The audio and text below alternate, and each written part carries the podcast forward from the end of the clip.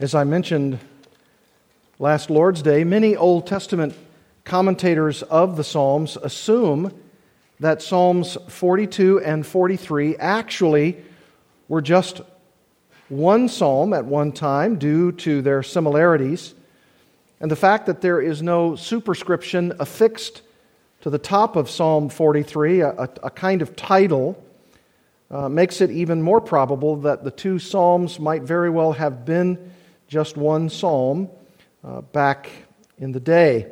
When you study both psalms, you certainly can see some stylistic and literary consistencies. For example, last time when we studied Psalm 42, we read in both verse 5 of the previous psalm, Psalm 42, and in verse 11 these words Hope in God, for I shall again praise him, my salvation and my God. You see that there in verse 5 and in verse 11 of Psalm 42. And you will find that same refrain in the last line of Psalm 43 5.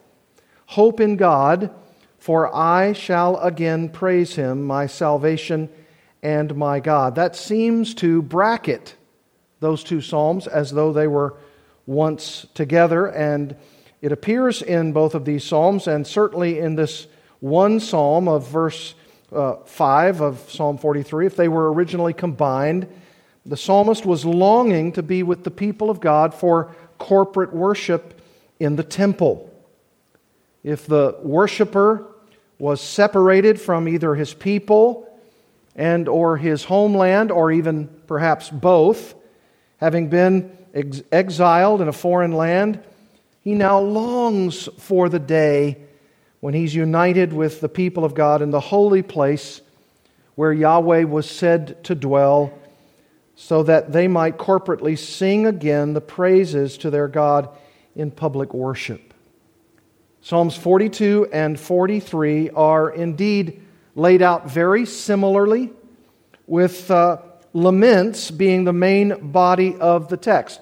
That's why Psalms 42 and 43 are called lament psalms. The psalmist is lamenting something. And I outlined Psalm 42 by saying that it had two interweaving aspects to it the lament itself, and then a stop with the hope in God or some other refrain that challenged the psalmist to stop his lament and to again regrip on the character of God. And that's certainly what Psalm 43 does as well. If you remember in Psalm 42, the first of these laments was in verses 1 to 4, and we called it My Soul's Desire for God. My soul's desire for God. And then in verse 5, there it is, that hope in God statement. And then he laments again in verses 6 and 7 with my soul's downcast direction. My soul's downcast direction. And then, as soon as verses 6 and 7 are over, he then brings himself out of that lament with hope in God. Verse 8. There, it particularly says, By day the Lord commands his steadfast love, and at night his song is with me, a prayer to the God of my life. And so he again regrips on the character of God, specifically there, his, his steadfast love. And then, true to form, verses 9 and 10, he goes right back into another lament my soul's challenge with enemies. So you see his soul's desire for God, verses 1, 2, 3, and 4, his soul's downcast direction, verses 6 and 7, his soul's challenge with enemies all around him, verses 9 and 10, and then again, just very consistently, verse 11, hope in God, hoping in God, the God of my salvation. So that's Psalm 42 that we studied last time, and right on the heels, Psalm 43, quite similar. The psalmist laments about ungodly people who are presently preventing God's people from worshiping God as they desire, as they ought to be worshiped, as he ought to be worshiped. And according to verse 1, there's a plea from the psalmist for deliverance. Verse 2, further asking Yahweh uh, for that deliverance. Verse 3, sending out both light and truth that we'll study in a moment. And then, again, true to form, he goes all the way through this lament section and then verse 5, because there are only five verses in this particular psalm hope in God. Hope in God. You see the consistency there? See the pattern? There's, a, there's rhyme and reason to it. Sometimes when we read through the Psalms, and especially when you read through the Proverbs, you're reading along, maybe you're doing it each day, you're reading a psalm or you're reading a Proverbs chapter, and as you read along in such poetic literature, you're saying to yourself, these seem so incredibly random, uh, especially the Proverbs. Indeed, from Proverbs 10 all the way through Proverbs 31, there are people who say, I see no rhyme or reason to these Proverbs. They just seem to be disjointed sayings, one right after another. But the more you get into them, the more you study them, the more you meditate on them, the more you see there is far more continuity and far more consistency in these Psalms and Proverbs than we ever give them credit for. And so I want you to see that tonight as a very, very short, simple outline. Outline point number one defend your people against their enemies. This is the lament. This is what the psalmist is asking for. This is what he's pleading for. Only one verse does he do this. Verse 1 Defend your people against their enemies. Listen to Psalm 43, and then we'll return back to verse 1. Vindicate me, O God, and defend my cause against an ungodly people. From the deceitful and unjust man, deliver me. For you are the God in whom I take refuge. Why have you rejected me? Why do I go about mourning? Because of the oppression of the enemy. Send out your light and your truth. Let them lead me. Let them bring me to your holy hill and to your dwelling. Then I will go to the altar of God, to God my exceeding joy, and I will praise you with the lyre, O God, my God. Why are you cast down, O my soul? And why are you in turmoil within me? Hope in God, for I shall again praise him, my salvation and my God. So much of the Psalms, especially these lament Psalms, are having the psalmist ask God, plead with God, cry out to God, pray to God fervently for deliverance from his enemies. And you find that squarely in verse 1. Vindicate me, O God, and defend my cause against an ungodly people. From the deceitful and unjust man, deliver me. The psalmist here isn't asking God to pronounce him or his people as perfect or guiltless in every way.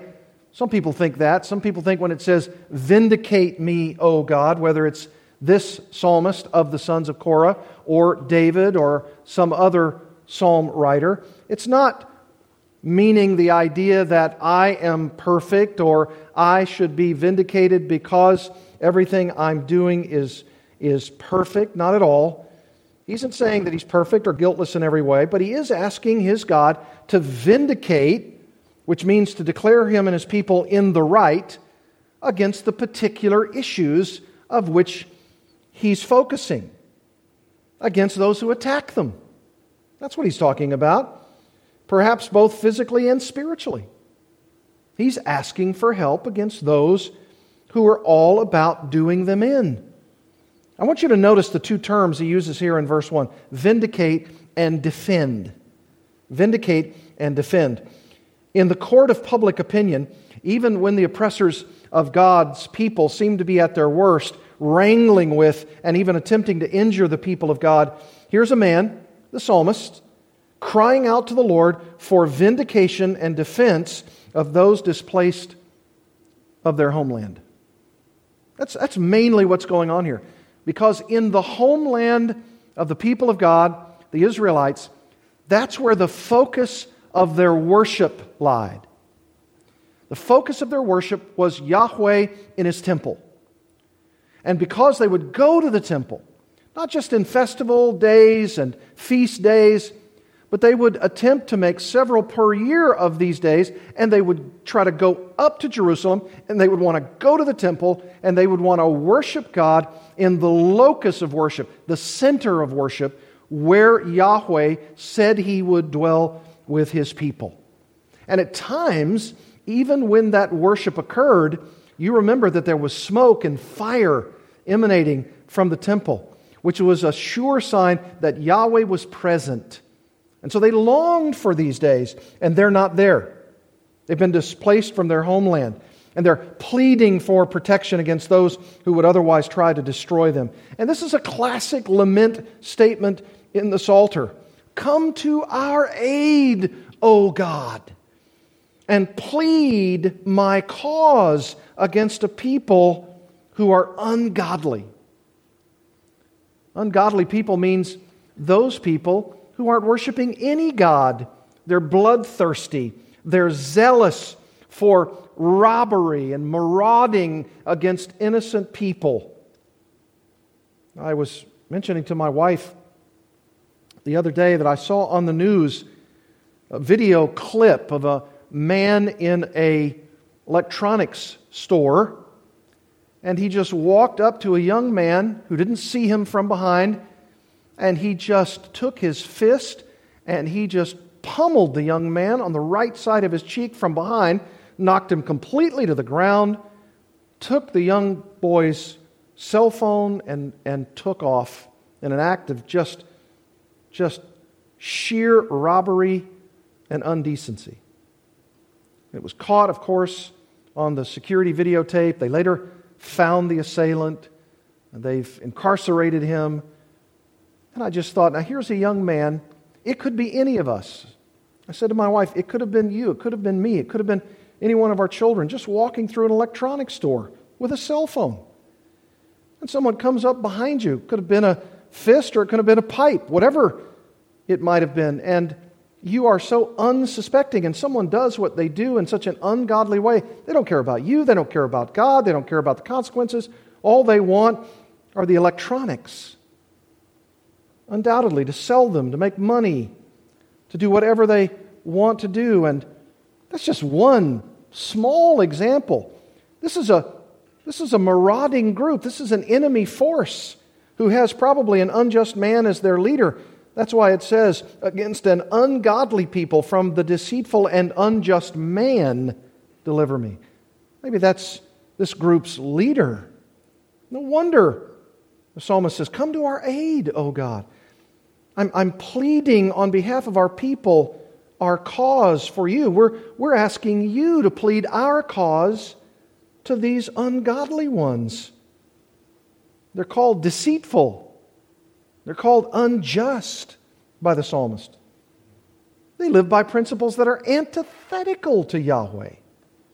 They don't think about anyone except themselves. They're just intent, it appears, in seeking to destroy the true people of God with taunts and oppression. Do you remember verse 3 in Psalm 42? The psalmist said, My tears have been my food day and night. Why? While they say to me all day long, Where is your God? Now, here's a godly man who wants to worship the Lord. That's his heart. He wants to bring the people into the worship of God. And he's got somebody taunting him because they're not in Jerusalem, they're not at the temple, they're not able to worship in the prescribed way. They may be even trying to run for their lives, and they have those who are hurling their taunts Where is your God?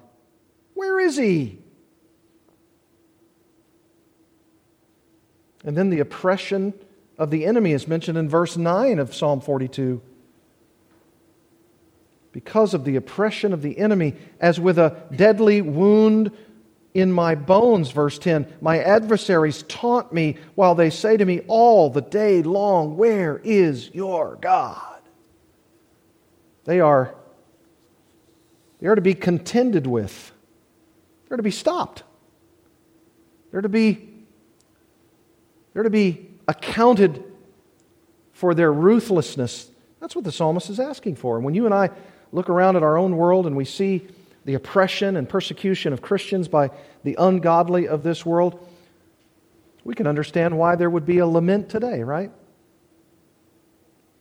Certainly, our, our own laments, our own prayers, that's what we need to pray for tonight. We need to pray lament psalms about those who are being oppressed all around the world just for being a Christian. I don't know if you realize this, but especially in some of these, these hot areas of persecution where these taunts are relentless, there's an attempt to stamp out Christianity from the face of the earth, especially by Islam. Due to the pluralism and inclusivism, even of our own day, especially here in the U.S., everything is accepted except one thing Christianity.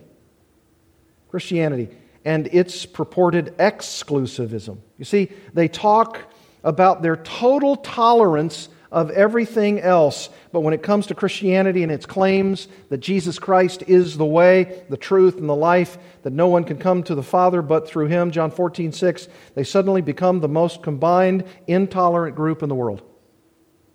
It's true. They can tolerate anything and everything except that they have absolutely no tolerance for those who claim that Jesus is the only way. That's where they draw the line. And this is why we can relate to this psalm, and it's asking for God to deliver us from such hatred and intolerance. So, exactly what is it that you and I are to pray for when we see the persecuted and oppressed around the world? Well, it's for their safety, it's for their stamina, it's for their strength, it's for their honor, even in their martyrdom because they've been declaring that Jesus Christ is the only way. Why don't you try to pray something like Psalm 43 1?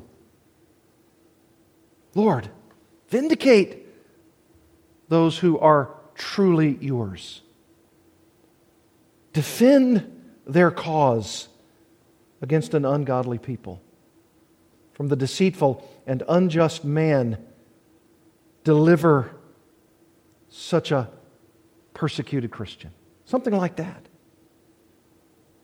And when God doesn't appear to you to be answering, what do you do? What do you say?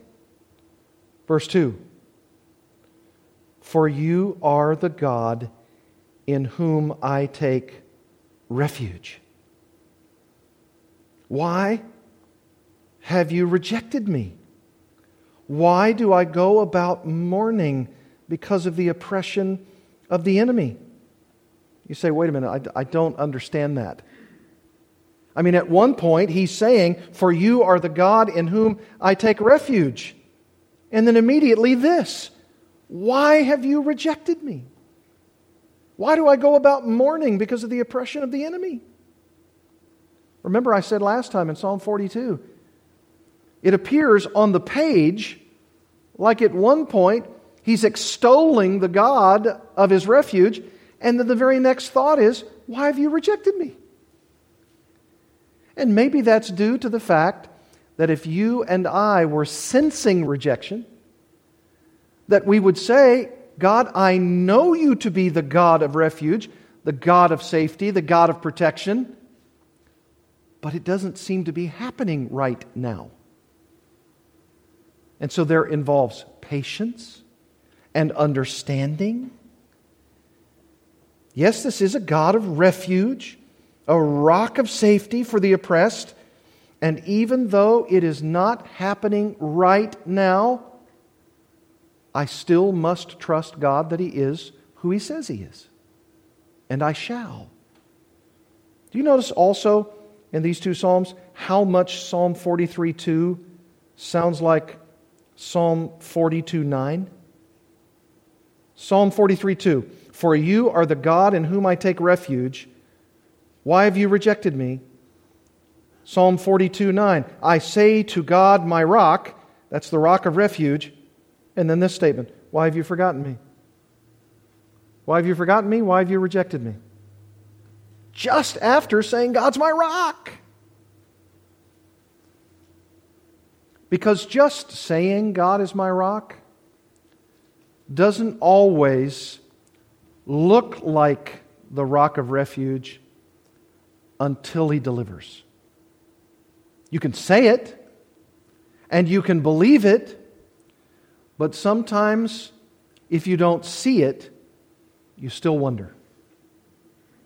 You want it to be true, you believe it to be true, you've prayed for it, you've believed it, and now you have to have the patience to see it unfold in God's timing, in His timing. It is certainly this way because the intense pressure with what the people of God are under. Intense pressure.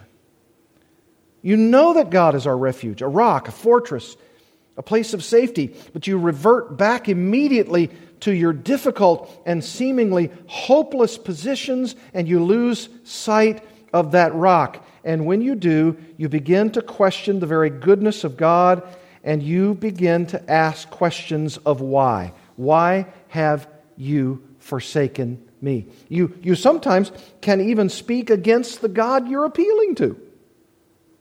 You can begin to begrudge the fact that He's not answering in your timing and in your way. And when you and I don't think He's answering our prayers in the way that He should, or in the timing that we expect Him to act in delivering us from our pain and sorrow, we become no better in character than those who are persecuting us. Because we're questioning God. We're tantamount saying, Where is my God? Where is He? What's He doing? Why is He delaying? And you know where that could lead us? That could lead us to be questioning even the character of God, the goodness of God. I mean, you and I must remember that as New Covenant believers, when the Jews were involved in their various wilderness wanderings over many, many years, as we read about from our Old Testament, they were often so sorely tempted to take their eyes off the rock and put them back on their horrible circumstances. Isn't it true? I mean, that those 40 years of wandering, and one minute they're saying, Yes, we'll worship Yahweh. And then they say, I hate manna. Yes, we love the Lord and we're worshiping Him in the tabernacle. I don't like this pheasant. Or, Moses, our leader, maybe we should go back to Egypt. It wasn't so bad there. Whatever it is. And you know, this is, this is a serious breach in protocol. We ought to be less concerned about our creature comforts and far more concerned about not blaspheming our God. Maybe at times that might be the very reason why those enemies are continuing to be in control. Because God is teaching us a huge object lesson.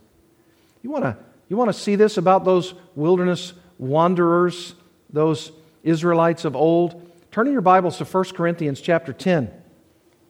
1 Corinthians chapter 10. This is, this is something for which we need to take heart, even as new covenant believers. And the Apostle Paul tells us to do that very thing, even by looking at the examples of those in the Old Testament as examples for us. Negative examples, to be sure, but examples nonetheless. Listen to 1 Corinthians chapter 10, beginning in verse 1, about taking your eyes off the rock of refuge, about off this God who provides safety and shelter. 1 Corinthians chapter 10 beginning in verse 1. Paul says to the Corinthians, "For I do not want you to be unaware, brothers, that our fathers were all under the cloud and all passed through the sea. Remember the cloud of guidance by day and the pillar of fire by night? Remember that? They all passed through the sea. That means that they were all responding to and seeing the rock of their salvation, the rock of their deliverance, the safety of their lives, right? The protector. They were all baptized into Moses in the cloud and in the sea, and all ate the same spiritual food, and all drank the same spiritual drink, for they drank from the spiritual rock that followed them, and the rock was whom? Christ. Christ. None other than the second person of the Godhead, the divine Son of God. And then notice the transitionary contrast, verse 5. Nevertheless. I mean, it's all good up to this point, right? It's all positive. Nevertheless, with most of them, God was not pleased, for they were overthrown in the wilderness. Why? Verse 6 Now these things took place as examples for whom? Us, New Covenant believers, that we might not desire evil as they did. Do not be idolaters as some of them were, as it is written, the people sat down to eat and drink and rose up to play. We must not indulge in sexual immorality as some of them did, and 23,000 fell in a single day. We must not put Christ, the rock, to the test, as some of them did, and were destroyed by serpents, nor grumble, as some of them did, and were destroyed by the destroyer. Then he says a second time, Now these things happened to them as an example but they were written down for our instruction, on whom the end of the ages has come. Therefore, let anyone who thinks that he stands take heed lest he fall. No temptation has overtaken you that is not common to man. God is faithful, and he will not let you be tempted beyond your ability, but with the temptation, he will also provide the way of escape that you may be able to endure it. Therefore, my beloved, flee from idolatry. I speak as to sensible people. Judge for yourselves what I say. This is a, this is a serious thing, isn't it? God will allow us for a time to lament.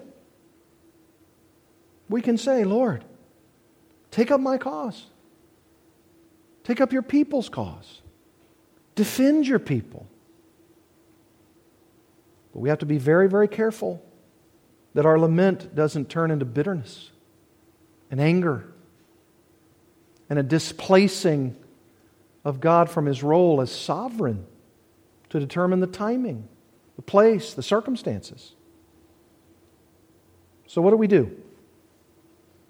What, what's the answer to make sure that we're saying, God is my refuge, and then not fall into the trap of saying, But you've rejected. Where are you? Listening to the taunts of, Where is your God? So that at times we say, Yeah, yeah, where is my God? Here's the answer. Second outline point, verses 3 and 4. Appeal to the God of light and truth. That's what you have to do appeal to the God of light and truth. Verses 3 and 4.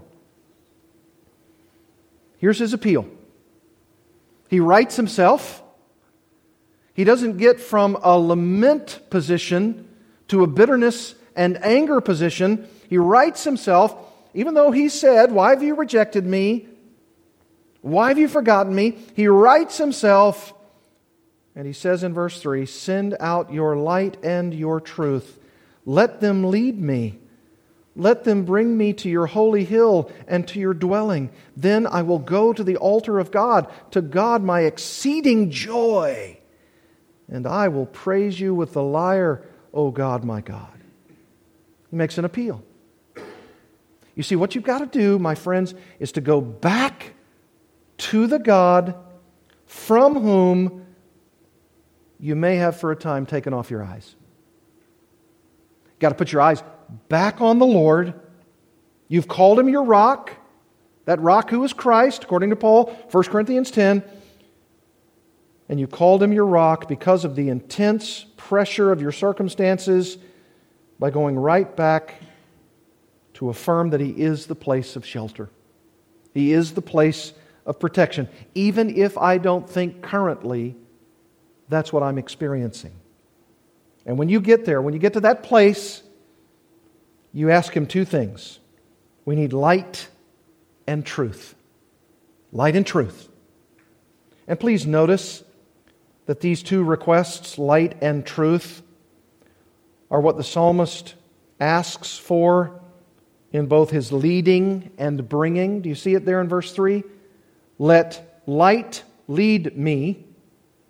Let them, light and truth, bring me to your holy hill and to your dwelling. I need both. I need light and truth. Let them lead me.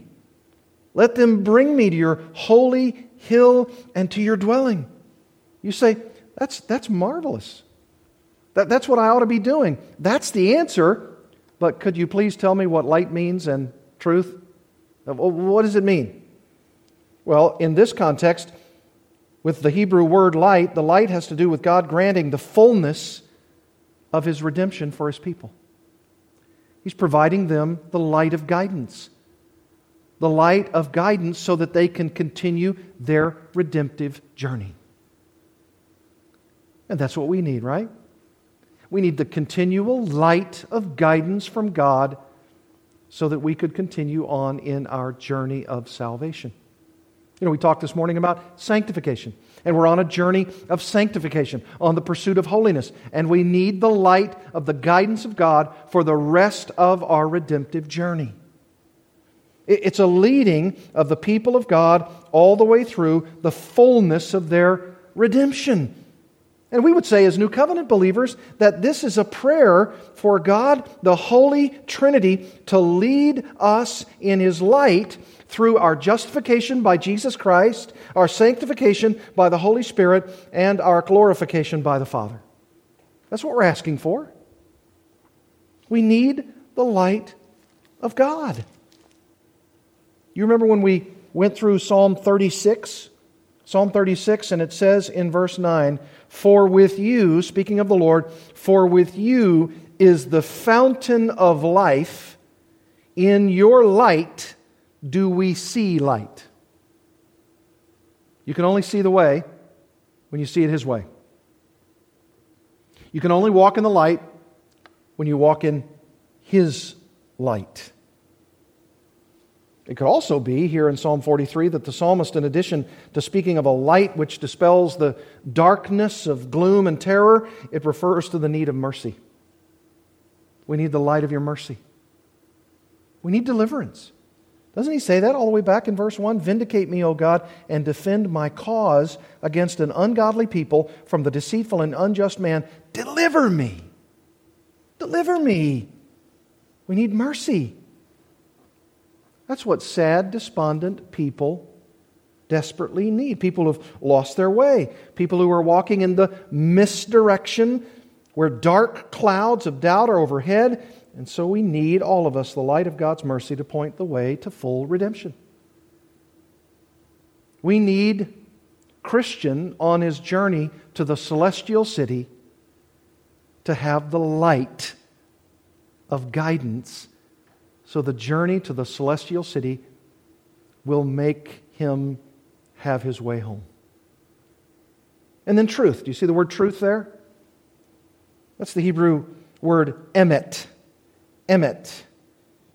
It has to do with the reliable, dependent word of the revelation of God's trustworthiness.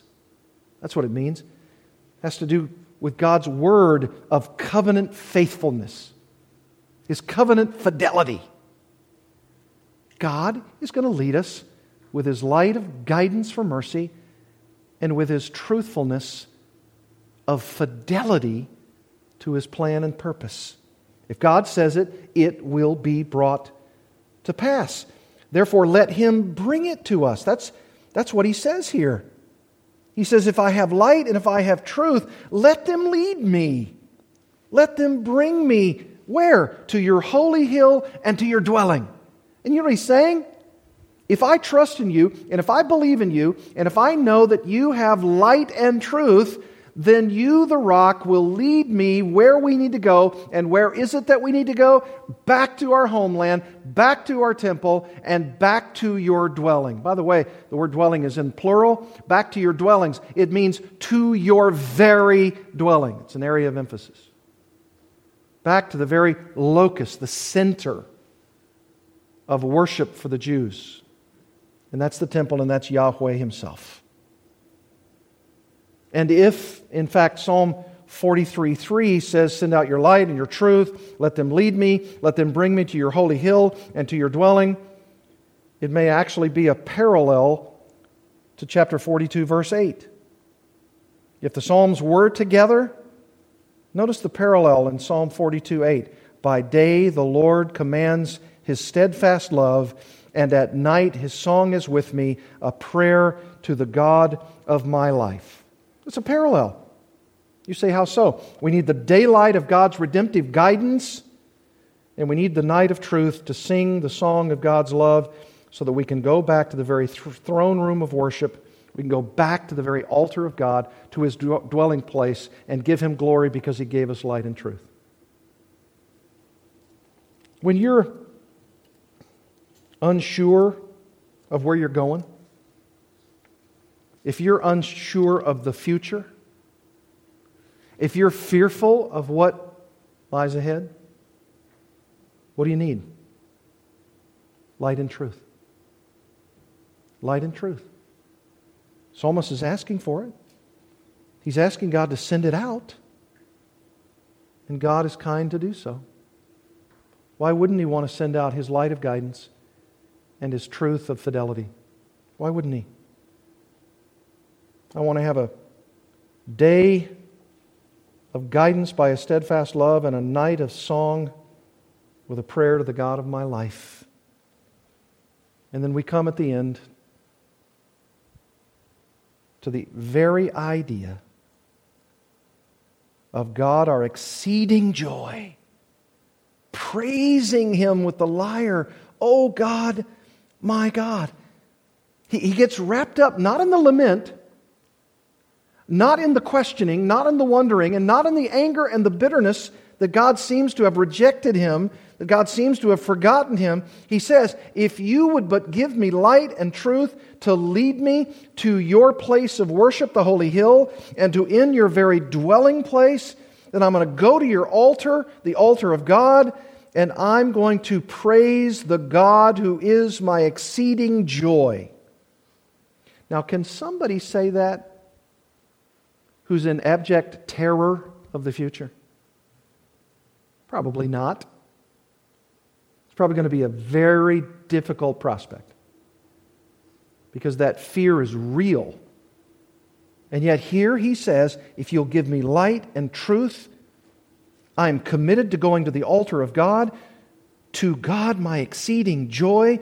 Why? So that I praise him with the lyre, with the musical instrument and just praise Him, Oh God, my God, oh God, my God. You know what I think that does? It takes us out of lament,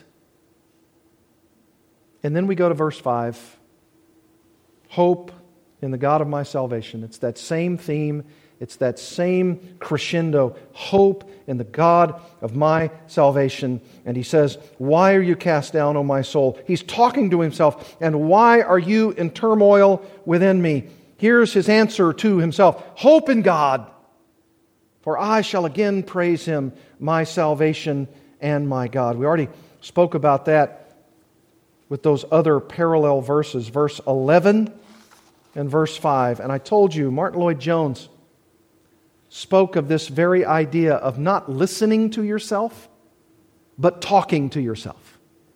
And here's what Lloyd-Jones says Have you realized that most of your unhappiness in life is due to the fact that you are listening to yourself instead of talking to yourself?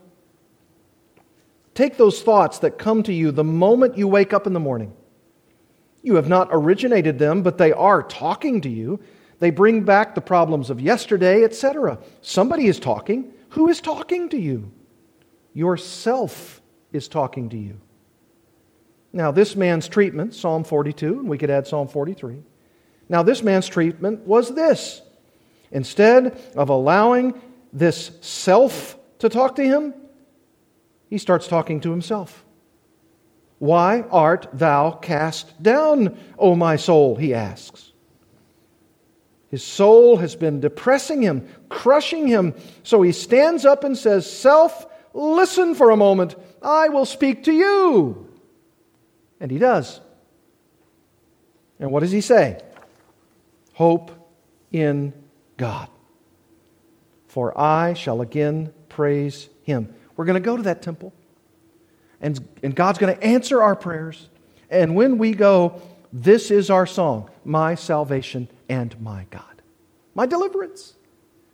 He was true to his word, and he gave us the light of his guidance, and he was faithful to his promise. You say, well, what about for some of those who died on the way? They're singing with the Hallelujah chorus right now. And for those who got back to the temple, this was their testimony. Verse 5 of 42, verse 11 of Psalm 42, and verse 5 of Psalm 43 Hope in God, for I shall again praise him, my salvation and my God. Amen and amen. Let's pray together.